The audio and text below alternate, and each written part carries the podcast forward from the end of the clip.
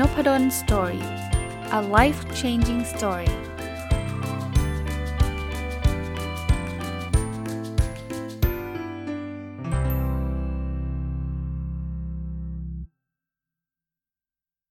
วัสดีครับ ยินดีต้อนรับเข้าสู่ Nopadol's Story พอดแคสต์นะครับตอนนี้เนี่ยจะไม่ได้เป็นการรีวิวหนังสือนะแต่ว่ามาจากคำถามหรือจะเรียกว่าเป็นคอมเมนต์จากท่านหนึ่งนะครับ ที่เขียนมาบอกว่าอาจารย์อยากให้อาจารย์มาเล่าเรื่องวิธีการ อ่านหนังสือของอาจารย์นะครับ ว่าอาจารย์มีวิธีไหนในการอ่านหนังสือ แล้วก็สรุปข้อความมาลงไอ้ตัวพอดแคสต์นะตอนแรกก็จะคิดว่าจะตอบไปนะแต่ว่าเออมันมันมีหลายวิธีอยู่เหมือนกันนะที่ผมใช้ก็เลยจัดสักหนึ่งตอน ก็เลยเป็นที่มาที่ไปของตอนนี้นะครับ ผมเริ่มต้นก่อนนะคือเอาเอาเอากิจวัตรในการอ่านของผมก่อน ให้ท่านเห็นภาพใหญ่ก่อน แล้วก็เดี๋ยวจะเล่าวิธีการสรุปให้ฟังเนี่ยคือ ผมผมยืนยันอีกครั้งหนึ่งว่าผมไม่ใช่เป็นคนที่อ่านหนังสือเร็วนะครับ ผมเป็นแค่อ่านเยอะเท่านั้นเอง ผมอาจจะเร็วกว่าปกติแหละ เพราะว่ามันก็เป็นทักษะนะว่าใครอ่านหนังสือหรือทำอะไรบ่อยๆเนี่ยเราก็จะทำให้มันได้ดีขึ้นหรือเร็วขึ้นคล่องขึ้นนะแต่ว่าโดยโดยเฉลี่ยผมไม่เคยไปเรียนวิธีการอ่านหนังสือเร็วมาจากไหน แล้วก็ไม่คิดจะเรียนด้วยเพราะว่าไม่ได้มีเป้าหมายที่จะต้องการอ่านเร็วนะจึงต้องบอกแบบนี้หนังสือสำหรับผมเนี่ยมันเป็นเหมือนกับ ฮ็อบบี้เหมือนกับงานอดิเรกที่เราโปรดปรานอะเรามักจะไม่อยากให้ เราเราอยากทำงานอดิเรกให้มันเสร็จเร็วๆนึกออกไหมคือคือลองลองเปรียบเทียบว่าสมมุติว่าใครชอบดูซีรีส์เกาหลีใน Netflix เนี่ยเราคงไม่อยากให้มีใครมาสอนเรา หรือเราไม่คงไม่อยากไปเรียนวิธีการดู Netflix ให้เร็ว เพื่อจะได้ดูซีรีส์หลายๆเรื่องนะแต่เราอยาก enjoy กับซีรีส์นะเหมือนกันเลยเหมือนเหมือนผมเป๊ะเลย แต่ว่าคนดู Netflix เนี่ยหลายคนก็ดูโห โต้รุ่งนึกออกไหมเขาก็ดูจบเร็วมากนะ แต่เขาไม่ได้เป็นคนที่ดูเร็ว เขาแค่แค่ดูเยอะนะ ผมก็เปรียบเปรียบเสมอกับการอ่านหนังสือของผมอะเวลาในการอ่านของผมเนี่ยจะเป็นช่วงตอนแรกก็คือช่วงเช้านะครับ ก็คือตื่นนอนมาก็จะหยิบหนังสือที่อยู่บนหัวนอนอ่านนะครับ จะอ่านได้มากได้น้อยเนี่ยขึ้นอยู่กับภารกิจของแต่ละวันนะ ถ้าเป็นมีสอนตอนเช้า ต้องเตรียมตัวต้องทานข้าวเร็วหน่อย ก็จะอ่านหนังสือได้น้อยหน่อย แต่ว่าก็จะต้องมีอ่านนะครับ อย่างน้อยๆบทนึงอะไรอย่างเงี้ยนะ ผมตื่นประมาณสัก6โมงครึ่งถึง7โมงนะครับตอนนี้นะช่วงช่วงเวลานี้เพราะว่าตื่นมาก็มีภารกิจหลายอย่าง เช่นเอาไปให้อาหารสุนัขนะครับ แล้วก็รอทานข้าวนะแล้วก็มาโพสต์พอดคงพอดแคสอะไรเงี้ยก็ก็จะมีช่วงเวลานิดนึงนะครับ แต่ว่าก็ก็ยังแบ่งเวลาอ่านนะครับคราวนี้ในระหว่างวัน อันนี้อันนี้ไม่ได้เป็นกิจกิจวัตรประจำวัน ถ้าเป็นวันเสาร์อาทิตย์ก็จะมีเวลาเยอะหน่อย ถ้าเป็นวันธรรมดา อย่างวันนี้ผมอัดวันวันพฤหัสเพื่อเอาไปลงวันศุกร์ใช่ไหมฮะ ก็ก็จะไม่ค่อยมีเวลากลางวันสักเท่าไหร่ อาจจะมีช่วงเบรกพักทานข้าวแล้วก็ช่วงเย็นๆนะครับหลัง4ี่โมงเย็นเนี่ยก็จะหยิบมาอ่านอยู่เรื่อยๆนะก็จะมีหนังสือที่ผมบอกเคยเล่าอยู่ให้ฟังเรื่อยๆว่าผมก็จะมีหนังสือวางไว้ทั่วเลยนะหนังสือในห้องนอนผมมี 2 เล่มนะครับ ในห้องนั่งเล่นก็จะมีประมาณสัก 3 เล่มนะครับ จะอ่านพร้อม ๆ กันประมาณสัก 5 เล่มนะครับพูดถึงตรงนี้พูดต่ออีกนิดนึงนะครับว่าเวลาเราอ่านพร้อมกันบางคนบอกว่าอ่านแล้วรู้เรื่องเหรอรู้เรื่องนะครับสำหรับผมผมรู้เรื่องแล้วมันไม่เบื่อด้วย บางทีอ่านเล่มเดียวกันติดติดกันบางทีมันก็มีล้ามีเบื่อก็เปลี่ยนเล่มนะครับช่วงเวลาที่ได้อ่านเยอะอีกทีคือช่วงก่อนนอนครับก่อนนอนเนี่ยก็จะอยู่กับหนังสือนะครับผมก็จะมีหนังสือหัวนอนนะครับ หรือไม่ตอนนี้อาจจะขึ้นมาดึกนิดนึงก็จะอ่านอยู่ข้างล่างนะครับสามเล่มที่วางอยู่ข้างล่างเนี่ยก็จะมีเวลาอ่านเป็นชั่วโมงนะราะนั้นวันหนึ่งผมก็อ่านตีซะว่า at least คือประมาณชั่วโมงถึงชั่วโมงครึ่ง at least นะครับมันจึงไม่แปลกนะครับที่ที่อ่านได้หลาย ๆ เล่ม แล้วก็เอามาจัดพอดแคสต์ได้ได้เป็นประจำนะคราวนี้เวลาอ่านผมทำยังไงในการสรุปนะผมแบ่งประเภทหนังสือก่อน ถ้าเป็นหนังสือเพื่อ entertainment ผมก็จะไม่ได้สรุปอะไรมามากมาย เช่นนิยาย ผมอาจจะไม่ใช่คนที่เป็นสายนิยายนะ คือคือไม่ได้อ่านนิยายมากนัก แต่ถามว่าอ่านบ้างไหมอ่านบ้างนะครับ อ่านบ้างอาจจะเดือนละเล่มอะไรเงี้ย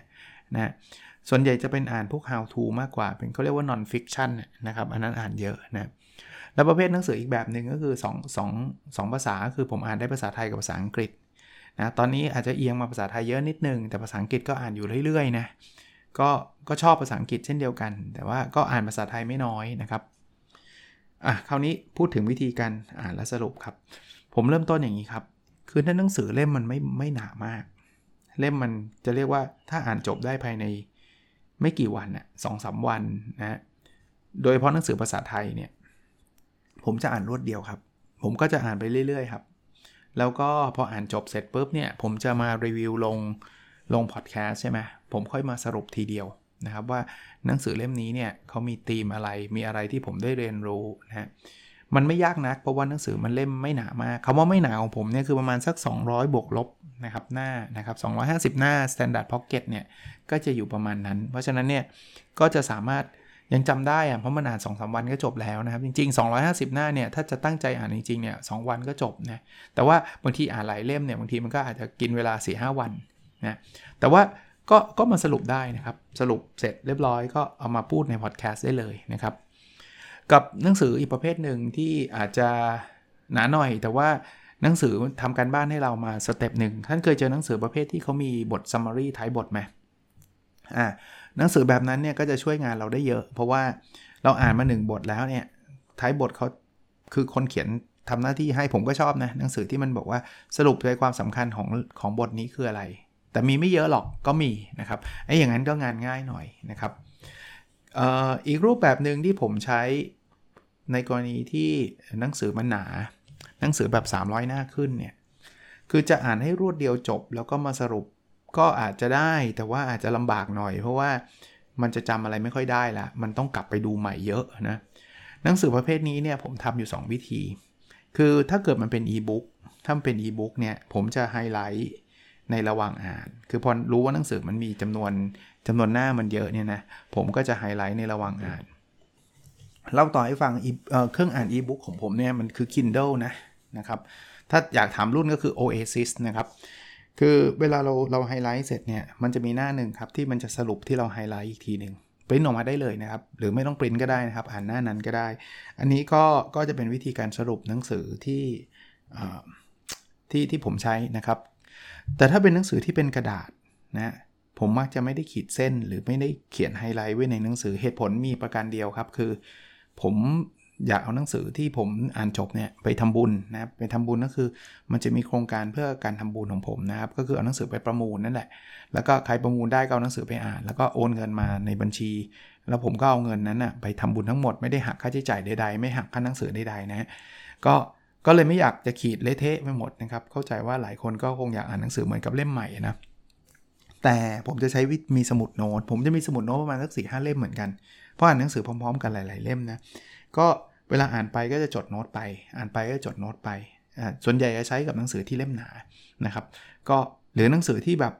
อาจจะอาจจะอ่านยากเอางี้ บางทีไม่หนาแต่ว่ามันมีหนังสือประเภทอ่านยากนะ ก็อ่านยากเนี่ยถ้าไม่จดเนี่ยไปอ่านครบเล่มบางทีมันจะจับต้องอะไรไม่ค่อยได้เลยนะครับ แล้วก็พอจดเสร็จปุ๊บเนี่ยพออ่านหนังสือเล่มนั้นจบเนี่ยผมก็จะเอามาเล่าให้ฟังนะครับ ก็เอาที่เอาที่สรุปโน้ตเล่าให้ฟังนะอีกอีกอย่างหนึ่งไม่ว่าผมจะใช้วิธีไหนนะไม่ว่าผมจะใช้วิธีการไฮไลท์ในอีบุ๊กนะครับในเครื่อง Kindle ไม่ว่าผมจะจทย์หรือไม่ว่าจะอ่านจบรวดเดียวแล้วก็มาสรุปทีเดียวเนี่ยถ้าผมมีเวลา ผมมักจะเอามาเขียนเป็นบทความก่อน แล้วลักษณะบทความผมเนี่ยในการรีวิวหนังสือส่วนใหญ่ก็จะเป็นแบบ 17 เรื่องที่ผมได้จากหนังสือเล่มนี้ คือผมจะทำเป็น bullet bullet bullet bullet bullet ออกมา อาจจะ 5 เรื่อง 7 เรื่อง 8 ข้อคิดที่ได้จากหนังสือเล่มนี้อะไรเงี้ยการทำแบบนี้มันจะเป็นอีกอีกอีก step หนึ่งในการเรียบเรียงความคิด คือแทนที่จะไปดูแค่ไฮไลท์จะแทนไปดูแค่บทสรุปของเราเนี่ยเราจะทำเป็นเหมือนกับ บางทีบทสรุป 3-4 ข้อเนี่ยมันรวบไปได้เป็นเป็นข้อคิดได้ข้อเดียว เพราะว่ามันมันคล้ายๆกัน มันเป็นเรื่องที่เชื่อมโยงกัน แต่แต่อันนี้ก็ต้องยอมรับว่าผมก็ไม่ได้ทำบ่อยนักนะครับ คือเนื่องจากเวลาจำกัดนะ แต่ว่าถ้าใครอยากอ่านบุ๊กรีวิวเนี่ยเข้าไปที่ w w w n o p a d o n s t o r y c o m n o p a d o l s t o r y นะฮะแล้ว .com แล้วเข้าไปดงบุ๊กรีวิวนะครับ เมนูที่ชื่อว่าบุ๊กรีวิวท่านจะเห็นบท บทรีวิวหนังสือผมจำนวนไม่น้อยอะน่าก็เป็นร้อยๆเล่มนะครับ คิดว่านะ ก็ก็อ่านได้นะครับ มันจะเป็นแบบมันจะไม่ใช่คือผมรีวิวหนังสือจะไม่ใช่ลักษณะการรีวิวย่อ ในกรณีที่แบบเออบทหนึ่งว่าอะไรบท 2 ว่าอะไรผมไม่มักจะไม่ค่อยทำแบบนั้น ส่วนใหญ่ผมจะเป็นลักษณะบอกเป็นข้อๆแต่มีบ้างนะครับ มีบ้างโดยเฉพาะหนังสือที่เมื่อกี้ผมเล่าให้ฟังว่า ถ้าเขามีสรุปท้ายบทไปอะผมอาจจะรีวิวตามบทแบบนั้นก็มีบ้างนะครับ ก็นั่นคือวิธีการสรุปแล้วก็นำมานำมาย่อยแล้วก็นำมาเล่าให้ท่านฟังนะครับ คราวนี้ชาเลนจ์หรือว่าความยากนะครับ หนังสือประเภทที่มันเป็นปรัชญาลึกๆเนี่ยผมบางทีผมก็ข้ามไปเลยนะ คืออ่านแล้วมันซาบซึ้งใจแต่ว่าไม่รู้จะสรุปยังไง ผมก็ไม่ได้สรุปนะ ผมไม่ได้รีวิวหนังสือทุกทุกเล่มที่ผมอ่านนะ ต้องบอกแบบนั้น หรือบางอันอ่านแล้วตรงๆนะครับ อ่านแล้วทำความเข้าใจได้ยากมาก กือบจะเกือบจะใช้คำว่าไม่รู้เรื่องนะครับ ก็มีนะครับบางทีไปอ่านตามนักอ่าน ซึ่งก็ต้องบอกว่าบางบางท่านก็ชอบอ่านแนวแนวแบบนี้ใช่ไหมแต่ว่าเราอาจจะไม่ได้เชี่ยวชาญนะครับ ก็ก็จะลำบากนิดนึงในการสรุปนะแต่บทเรียนที่ผมผมได้จากการอ่านแล้วสรุปแบบนี้เนี่ยนะคือเนื่องจากต้องบอกว่าแต่ก่อนไม่ค่อยได้ทำสรุป แต่ก่อนเนี่ยอ่านเพื่อ enjoy แล้วก็ก็เอาไปใช้ประโยชน์ส่วนตัว แต่ว่าหลังๆเนี่ยเนื่องจากตั้งแต่มาทำพอดแคสต์เนี่ย ก็จะมีบุ๊กรีวิวก็จะเป็นคนที่จะได้อ่านและสรุปมากขึ้น สิ่งที่ผมพบเลยนะ ผมพบว่าผมเข้าใจหนังสือเยอะขึ้น เข้าใจดีขึ้นกว่าการอ่านรวดเดียวนะครับ แต่ผมผมตอบคาถามของคนที่ชอบถาม ผมว่าอ่านยังไงให้จำได้ ผมบอกได้เลยว่า อย่าไปอ่านแบบตอนเราเรียนหนังสือครับอย่าไปอ่านเพื่อมุ่งในการท่องจำ ถ้าจำไม่ได้เนี่ยมันเท่ากับว่าสิ่งนั้นนะมันไม่เป็นประโยชน์กับเราหรือเราไม่ให้ความสนใจเราอยู่แหละมันอยู่แล้ว เพราะนั้นไม่ต้องไปกลัวครับ เราไม่ใช่อ่านเอาไปสอบนะอ่านแล้วต้องรู้สึกมีความสุขก่อน ถ้าจะอ่านเอาแต่ท่องจำเนี่ยท่านจะเบื่อการอ่านพอเบื่อการอ่านท่านก็ไม่อยากจะหยิบหนังสือเล่มต่อไปอ่านเพราะว่าเดี๋ยวมันจะจำไม่ได้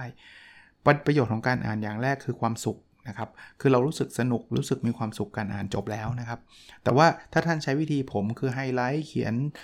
จดโน้ตหรืออะไรก็ตามเนี่ยแล้วเอากลับมานั่งคิดอีกทีเนี่ยผมคิดว่ามันมันได้อะไรเยอะกว่าเยอะเลยนะ ผมก็อย่างที่ผมเล่าให้ฟังซ้ำแล้วซ้ำเล่าว่าผมโชคดีที่ผมได้ทำพอดแคสต์นะครับ ก็เลยมีโอกาสได้มาทบทวนได้มาตกผลึกได้มาอ่าน แล้วก็ยิ่งยิ่งเวลาเราได้มีโอกาสนะ อันนี้ผมผมสนับสนุนให้ท่านลองหาช่องทางดู อาจจะไม่ต้องเป็นพอดแคสต์ก็ได้ แต่กำลังจะบอกว่ายิ่งเราได้มีโอกาสในการเอาไปอธิบายให้คนอื่นฟังต่อเนี่ย มันยิ่งทำให้เราเข้าใจในเนื้อหาตรงนั้นได้มากขึ้น เพราะนั้นถ้าคนจะถามผมบอกว่าทำยังไงผมสรุปยังไงผมเล่าให้ฟังแล้ว แต่ว่าผมไม่อยากให้ท่านสรุปแล้วเก็บไว้ในสมุดเฉยๆ วิธีการอธิบายก็คือเอาง่ายที่สุดนะ คือเขียนนะครับที่ที่เราคุยกันว่าเป็นบุ๊กรีวิวนี่แหละ แล้วท่านก็มี Facebook ของท่านอยู่แล้วใช่ไหมท่านก็เขียนลง Facebook ลงเพจลงบล็อก ลงบล็อกดิดลงลงลงลงที่ไหนก็ได้นะครับ ถ้าท่านมีโอกาสได้ไปบุ๊กคลับ หรือว่า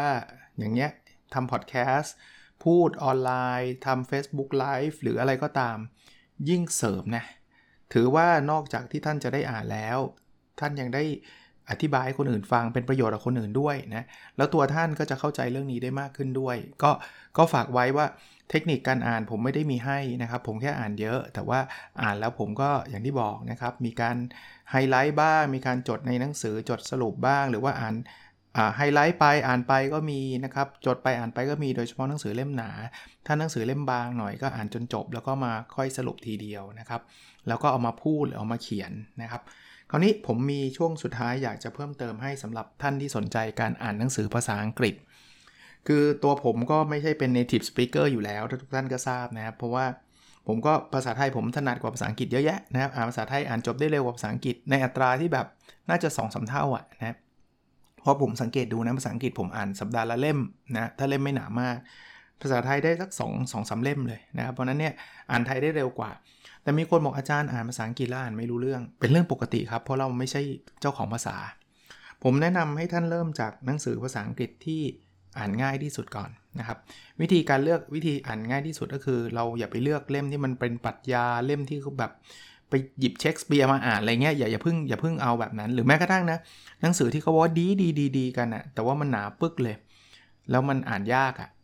อย่างเช่น principle อะผมยกตัวอย่างเลยถ้าถ้าท่านบอกว่าอยากอ่านภาษาอังกฤษเล่มแรก แต่ท่านไปอ่าน principle ที่เดลดาริโอเขาเป็นคนเขียนเนี่ยจะอ่านไม่รู้เรื่องเลยฮะผมผมอ่านมาหลายเล่มแล้วพอผมหยิบเล่มนี้มา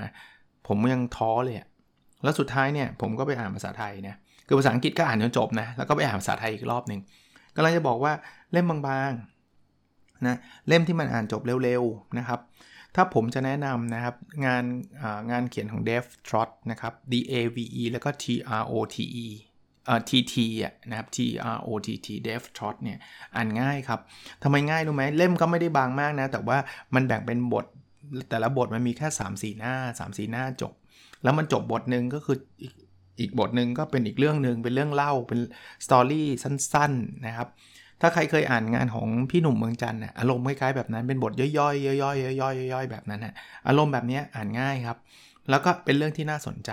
นะนั้นผมอยากให้ท่านเลือกอ่านหนังสือภาษาอังกฤษซึ่งเราไม่คุ้นเคย ถ้าท่านเป็น native speaker หรือเป็นคนคุ้นเคยก็คงไม่ต้องแนะนำนะท่านอยากอ่านอะไรก็อ่านเถอะนะ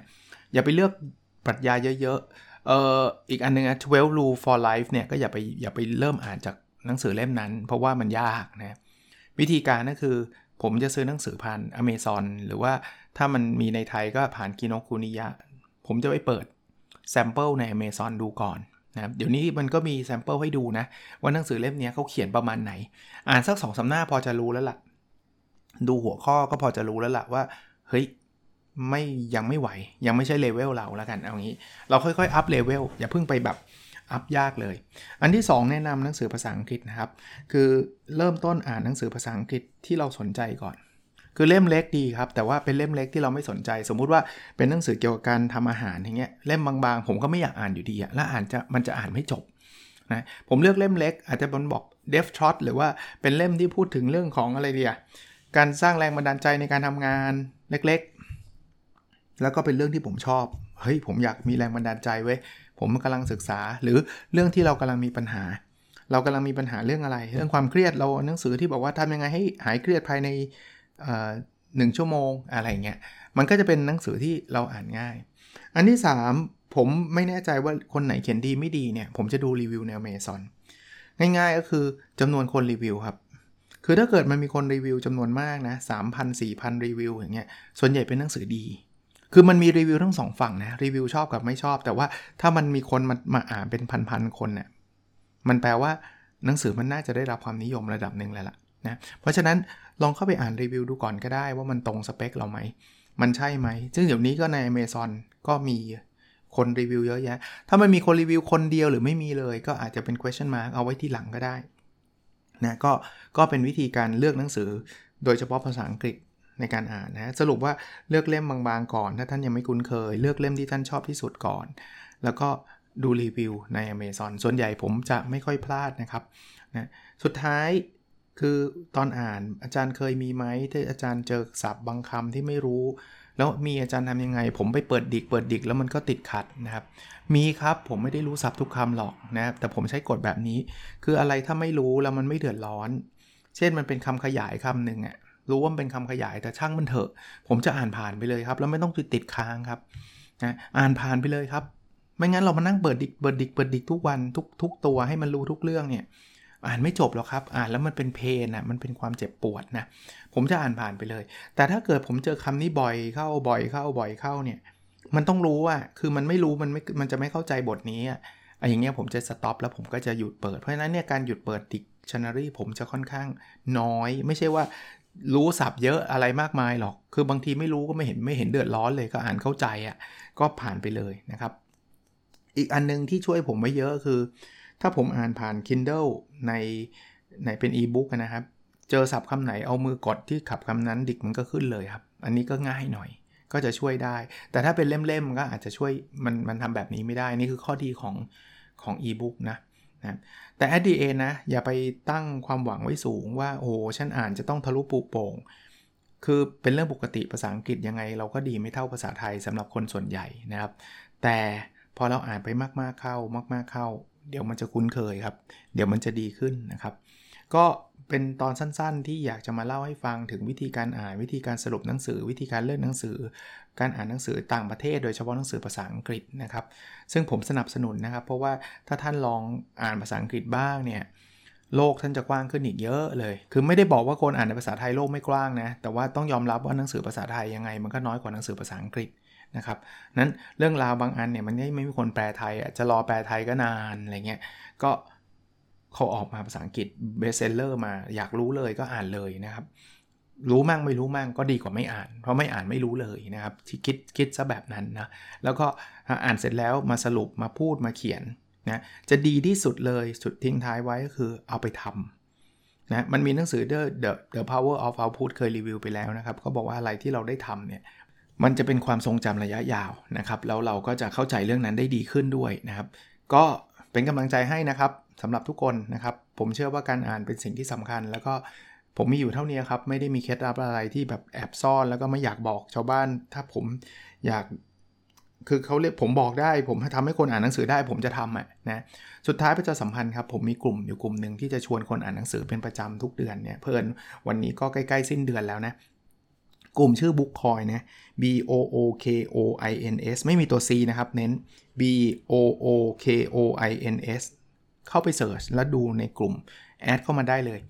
ทุกเดือนผมจะจัด Book Reading Challenge นะครับ ก็จัดส่วนตัวนี่แหละไม่ได้มีอะไรมากมายครับ ให้ให้แต่ละคนตั้งเป้า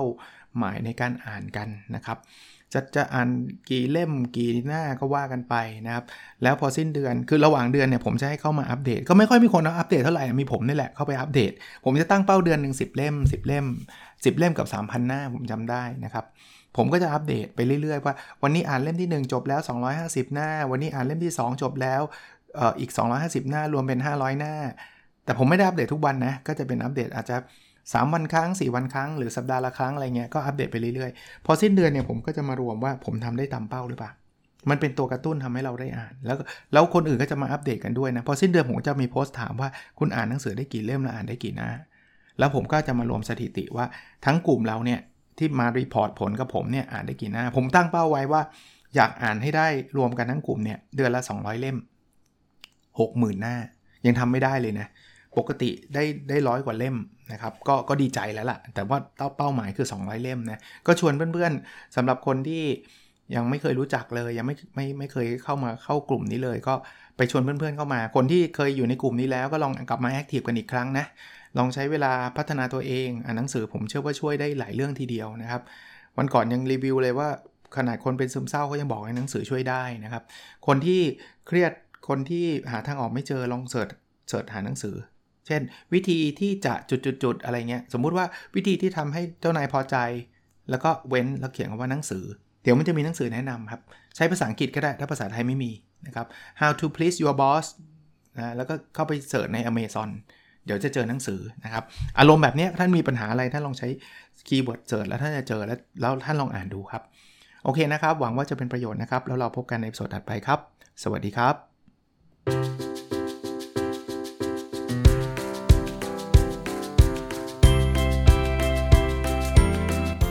n o p a d o n Story a life changing story